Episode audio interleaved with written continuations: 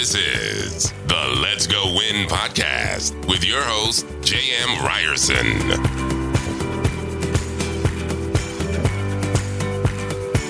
What is happening, you guys? Welcome back to the Tuesday tune up on the Let's Go Win podcast, where we are here to help you be happy, healthy, and wealthy. Today, we're going to be focused on leadership, one of my favorite subjects. And the guest that I have on today, that's what she is great at. That's what she's been doing for the last two decades and doing a great job of it. Vanessa is president of Mosaic People Development. She is a seasoned leadership consultant, executive coach, and author of Mastering Leadership What It Takes to Lead in Today's Fast Paced World. With over 20 years of experience, she empowers clients to develop inspiring leaders through practical strategies. Her expertise has benefited top organizations like Campbell Soup, the United Nations, HelloFresh, and Bank of Montreal. Vanessa, how are you? Hello, great to be here. How are you? I'm great. I'm great. You know, we got through a couple technical issues and we're off and rolling. What led you into leadership? Why is that uh, the path that you chose? Because I know I love it. It's my favorite mm-hmm. thing. But what what was it for you that got you into it? I love it too. It's my favorite thing on the whole world in the whole world. In fact, it was quite funny. I live in Toronto and I was on the subway. This is before the pandemic and I bumped into a friend of mine and I was reading a leadership book on the subway. And she said, I can't believe it. The leadership coach and, and consultant is reading a book on leadership. I'm like, yes, because it's my passion. So, um, how did it become my passion? Well, I've been developing leaders for over 20 years. I worked at a consulting company for many years where I, I developed leaders across the globe in many different industries and just have always been passionate about it because um, I realized very early on working with leaders that leaders really set the tone so leaders really make or break people's experiences at work. So that was something that I, I'd been doing very successfully for 10 years. And then I had one of those pivotal moments where I had the worst leader of my entire life. And this leader, I mean, I went from someone who's really high performing, who loved her job, loved my team, loved the business, to someone who was depressed and unmotivated and really anxious about coming into work. And the only thing that changed was the same company, same person, same job was my leader. Hmm. So when I had that experience, it really took sort of, I'd never had a bad leader before. I mean, I had mediocre leaders, but I'm, t- I'm almost talking like someone who's almost like a bully so when I had that leader jam, it really changed my perspective on how critically important leadership is. Let's dive into that if you will because I I have I've personally left companies because of leaders. It has happened. Yeah. And it's often to your point, it's not the company, it's not the yeah. job. It literally comes down to if you don't believe in the leadership whether it's above you uh, even in cases with me where I we've been peers, and because the leadership philosophy was so misaligned, it doesn't work. So, what was it with this leader? What were they doing, and what were some of the attributes? Because that's what I want to figure out: is why were they so bad, and so we don't create some of these leaders, uh, and people don't have to leave and be unmotivated, and all the things that you went through. Yeah, I call leaders there's sort of two categories conscious and unconscious. Mm. So the conscious leaders are the ones that are very aware of their behavior and how it impacts the people around them. The unconscious leaders are not. They, they go mm. around their day, they have objectives, they have goals, they're moving things forward, they're action oriented. They have no idea that when they're maybe yelling at someone in a meeting, which happened to me, or taking away responsibilities that someone's been in charge of for a long time, that happened to me uh, or um, you know, I, I, it, with this one leader, for example, I sat on a committee for a long time and had built this committee and really cared about it. This group within the organization took me off, put her on. So all of these things happened. Oh, another thing she did was okay, picture a bowling alley, right? So the the office that we worked in had like a very long hallway and it had a nice office with a window. It wasn't big, it wasn't fancy, but it was my office with a little window moved me right to the end of the off uh, th- that hallway, long hallway, to a little corner office with no window where I was isolated from my team. And so just things like that kept happening. And she was completely unconscious of how the decisions she made and her behavior impacted the people around her. Yeah. So, uh, would we call this emotional intelligence, self awareness? I mean, these are some of the trendy terms, if you will. But I mean, ultimately, either she had a real challenge with you, but I'm guessing it wasn't just you that felt this way. I'm guessing that she, yeah. Tell me more about that. Did, did she continue yeah. to violate others? Yeah. In fact, what's what's kind of sad about that whole situation is I've been there five years and I actually love the organization, but because of this person, I left. Mm-hmm. She didn't last more than about six or eight months after I'd left because I was not the only one and people were complaining. And so she was ousted from the organization. So that's kind of the sad part is that often really good, caring people leave organizations because of the way they've been treated by their leader. So, yeah, to answer your question, I do think it's a combination of self awareness and emotional intelligence. Um, emotional intelligence is, is quite a broad topic, but in a nutshell, I define it as how your emotions impact you and the people around you. So yeah, it is a combination of, of her EQ and her self-awareness for sure. Yeah, and I just uh, what you want to do, or at least the way I've felt in these positions, is you want to be able to talk to them and provide feedback and say, "Look, I, you're not a bad person. You're trying your best." But I'm guessing again. I'll let you speak to. Was she even open to having these discussions, or was this just you're crazy for even thinking I'm not a fantastic leader? So, you know what's so interesting about that question is I teach crucial conversations, hmm. feedback, how to give crucial conversations. I crucial conversationed her till the cows come home, but nothing happened because she lacked that self awareness. It was in one ear and out the other. Yeah, no, it's too bad. But yeah. let's talk about some positive stuff. Yes. One of the things that you deal with, or you're kind of the topic, is what it takes to go from being being a doer to yeah. being a leader. Now, mm-hmm. I am a big fan of everyone is a leader in some yes. part of their life. But tell me what you mean by going from being a doer to a leader. What does that look like? For sure. So I completely agree with you. I there's one of my favorite books is called The Leadership Pipeline. And what they talk about in that book are that is the fact that there's actually different passages of leadership. So the first passage of leadership is leading self. So this is someone in an organization who doesn't necessarily have direct reports, but they need to be responsible for their own goals. They need to live the organizational values. They need to be a team player. So yeah, that is the first level of leaders of leadership is self leadership. What I'm talking about is moving from a doer to a leader is that next level. And so that's the first time that you have direct reports, right? Because when you're at the level one of leadership, you are a doer. You've got a lot of objectives. You're usually a subject matter expert. You're really good at your job. And it's often those people who get promoted into leadership roles. The problem is they get promoted into leadership roles without any training or hmm. coaching on how to be a leader. And so that's what I do. It's that close that gap between being level one leader, so that passage one leader and passage two leader. When you when you do get direct reports, your job quite frankly changes. It is pretty fascinating. And I don't know if this is because back in the 80s, 90s, even early 2000s, you just the the meritocracy if you were a good performer now we're going to put you a leader. But we're not actually going to train you. You just go figure it out. And it's fascinating. Everything we talked about earlier people leaving not having you know morale being down. Even performance obviously will start to sag based on this leadership. Eh, are we just still catching up that the curriculum of leadership? Because this isn't something that we were taught in school and I remember going through the majority of my career until I really started taking the reins and talking about leadership. This wasn't like, all right, welcome to being a leader. Let's show you how to kind of do it. Why are we so far behind the times on this? Mm-hmm. Well, the data shows only 5% of organizations actually have strategic leadership training in place because they understand that it's a different job and you need to upskill people, right? Think about it this way. If you have, I happen to have a 16 year old, right? If you have a 16 year old and they're learning to drive a car, you don't just give your 16 year old the keys and say, off you go, go drive. No, they have driver's ed lessons and they have to take online courses and they, right? So it's a whole process before they eventually can drive on their own. Well, it should be the same with leaders, but just most organizations don't understand that. They know they have a leadership gap to fill. So they plug in the most efficient and effective individual contributor who's at that passage one of leadership. but they're putting them into a different job.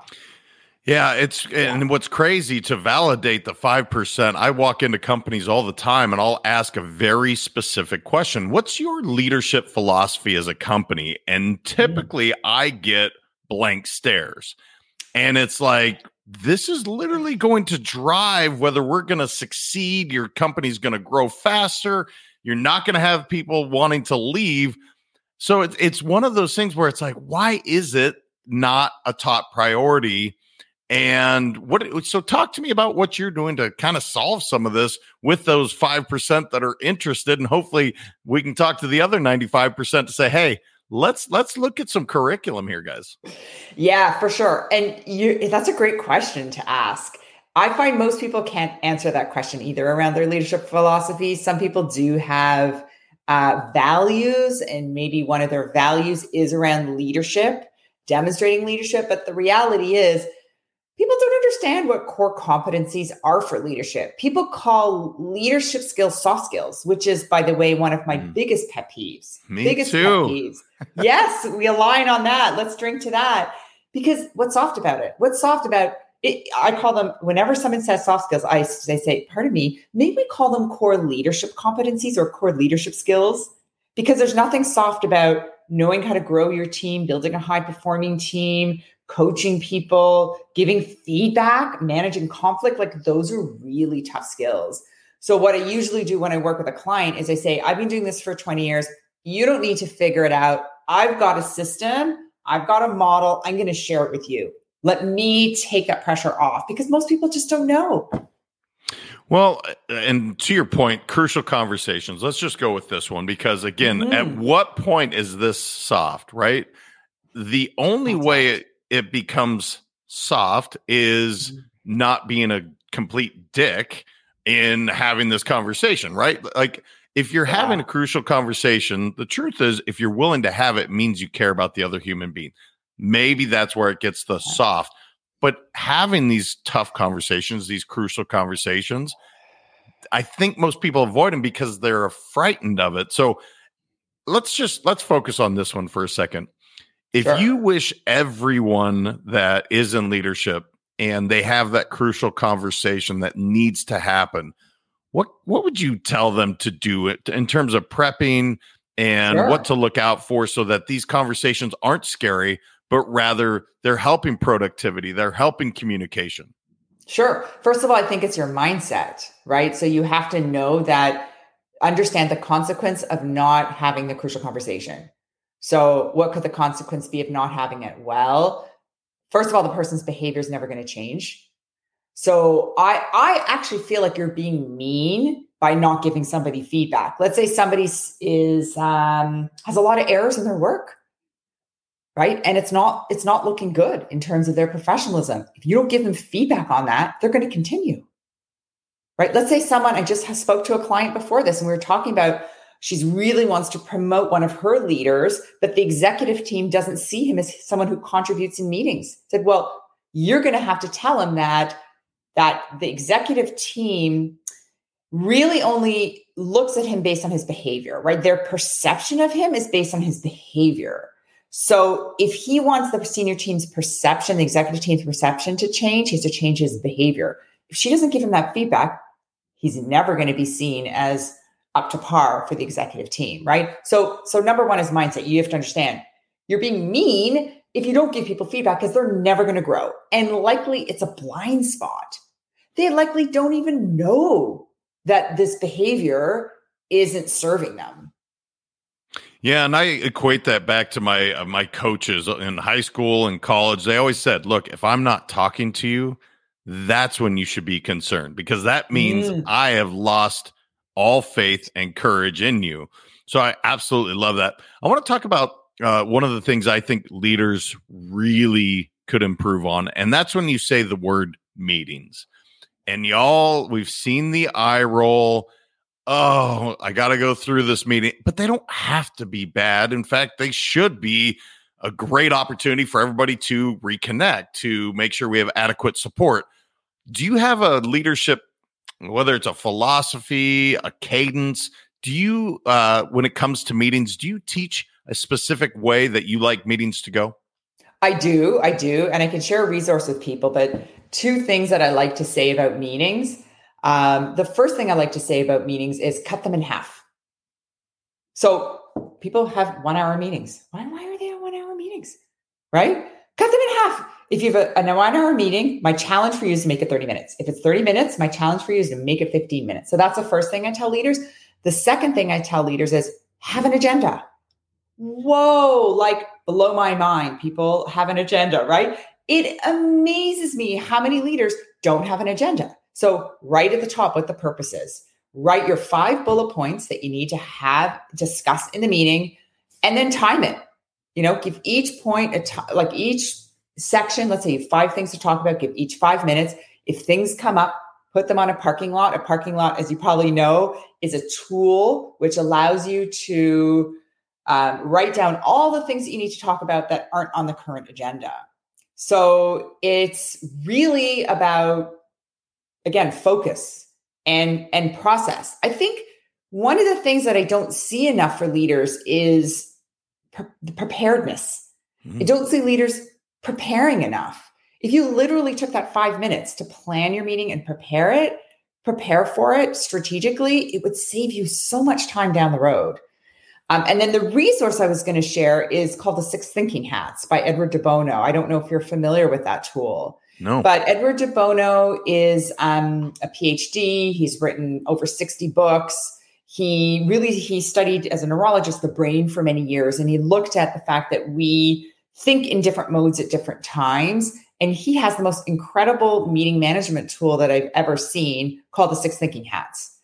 And so that's that's definitely a resource that I would recommend. You can go on YouTube and and just type in the six thinking hats, and you'll learn how to manage and use this tool. I use it when I facilitate meetings. In fact, I ran a strategic planning meeting for a group of leaders in the construction industry recently, and I taught them the six thinking hats methodology. And what one of the leaders said to me, he said, Vanessa, in half a day, what we did using the, that methodology is what typically takes us two years to do. Wow. So don't reinvent the wheel. Use tools and facilitation tools, for example, that are already out there. Yeah, I'm a huge fan of that as well. In fact, Michael Hyatt is kind of the cadence I've used for meetings, the AEIO. But to the whole the whole idea, I love how you said, look, cut it in half, state your intent straight out of the gate, and be prepared. But the parking lot, let's this is something that I think often drags meetings on some idea goes, oh, let's let's keep talking about no, we can talk about this for the next meeting. Yes. Get prepared, go talk about it so you can come back and actually have something profound to bring to the table, not just purging whatever feelings you have about it in the moment. Right. Um I want to ask you just your overall the one to three attributes if you were to say a perfect leader looks like this. And I, obviously, it's not a man or it's not a woman, it's not tall or short. None of that matters, but there are certain attributes that I think great leaders possess. What yeah. have you seen, Vanessa, that you're like, mm. yep, they nailed it? Well, I don't think to me it's not personality traits because I've seen leaders with all sorts of personality traits be successful introvert, extrovert, task oriented, relationship oriented, you know, analytical, you know, I've seen all different personality types be successful. But for me, it's really the three pillars of leadership success. Okay, we're going to go back to the pillar one is know yourself. That's that mm. self awareness piece. Pillar two is manage your team. You have to know how to coach, develop your people, give feedback, have crucial conversations. And then the third pillar is lead your business. You have to know how to lead and manage change, prioritize, delegate, execute strategically. So those are more, that's the way I look at a jam, more in terms of the pillars of leadership success rather than traits. Love that. Now I want to ask you the soft skill. What is your thoughts with vulnerability in mm-hmm. leadership and how how can we use it to our advantage to really be authentic and truly be vulnerable with our team what are you seeing in the workplace today? Well, I love Brene Brown's work. I think she revolutionized, the world of leadership when she came out with her work on vulnerability. All the leaders that I work with, they have to go on YouTube and listen to Brene Brown's TED Talk on vulnerability because it's it's it's life changing. Because prior to Brene Brown's work, we all thought that it was inappropriate to be vulnerable with your team, and now it's encouraged. And what I help leaders understand is the difference between um, some. I know some people, some leaders feel a little bit nervous when they hear that word vulnerability, and what I have to say to them is it doesn't mean you're sharing your deepest, darkest secrets with your team. What it means is it's okay to say, ah, I don't know the answer to that. Or we just we just had a failure here. We need to look and take some time together and debrief. Don't sweep it under the rug. Or vulnerability could look like, you know, you and I have had a little bit of conflict. Can we take a minute to sit down and talk about it? So it's not sharing your deepest, darkest secrets. It's just having the courage to share your failures, to talk about them, to be brave to have crucial conversations. That's what it means to me. Yeah, I love that. I can't believe it's 20 minutes of run by already. Anything I didn't ask you that I should have known enough to that you want to share with the audience before we kind of wrap up? Well, I think that um, one of the things that I'm really focused on with leaders is is really building their confidence because I know because a lot of people get promoted into leadership roles without a lot of development, I would say number one, take it upon yourself. There's lots of podcasts like this one on on leadership. There's lots of books written. Um, but the key thing that you have to remember about confidence is confidence is the willingness to try. So you just you have to be willing to try something. And let's go back to the example of feedback. Let's say it doesn't go well. It's okay. I want you to go out there. I want you to try new things if it doesn't go well, debrief, whether it's with someone else or in your own mind. Just say to yourself, okay, wait a minute. I gave that feedback. It felt a little bit stilted. What did I learn from it? What will I do differently next time? So that that's sort of the, the piece that I'd like to leave everyone with is, is try. Try new things. Yeah, it's beautiful. Absolutely beautiful. Vanessa, if people want to connect with you, uh, Mosaic People Development, where's the best place to find you online? So you can find me on my website, Mosaic People Development. Um, you can just Google that or go to mosaicpd.com or link in with me. I'd love to connect with you on LinkedIn as well. Awesome. Your work is so important. I love how you're you're bringing to the table, look guys, these aren't soft skills. These are these are leadership requirements. Yes. I just it's yes. beautiful. Uh, thank you for coming on. Leadership is such a huge part of everyone's world, and yet, to your point earlier, it's not focused on perhaps the way that you and I would like to see it. So I just love the work that you're doing. Thank you. Thank you so much for your time today and for a wonderful conversation. Uh, it's truly my pleasure. You guys, look, leadership, she started with self. So everyone listening is a leader at some degree, whether that's at home, your business, and starting with number one go check out Mosaic People Development. Go check out her book. She knows what she's talking about. She even started with the crappy leader and what not to do. Absolutely brilliant. Share this out with somebody. Until next time, remember your mindset matters. I appreciate you all. Thank you so much for listening. If this content is delivering value to you, please make sure to subscribe, rate, and review us. That helps us build this community, and that is what we are all about building this community as big as we can, helping as many people as we can, and deliver as much value as possible. Be sure to head over to letsgowinpodcast.com for information on my coaching courses and make sure to follow us on Facebook, Instagram, and LinkedIn at Let's Go Win 365. Let's go win and transcend in life. This is the Let's Go Win podcast with your host, J.M. Ryerson.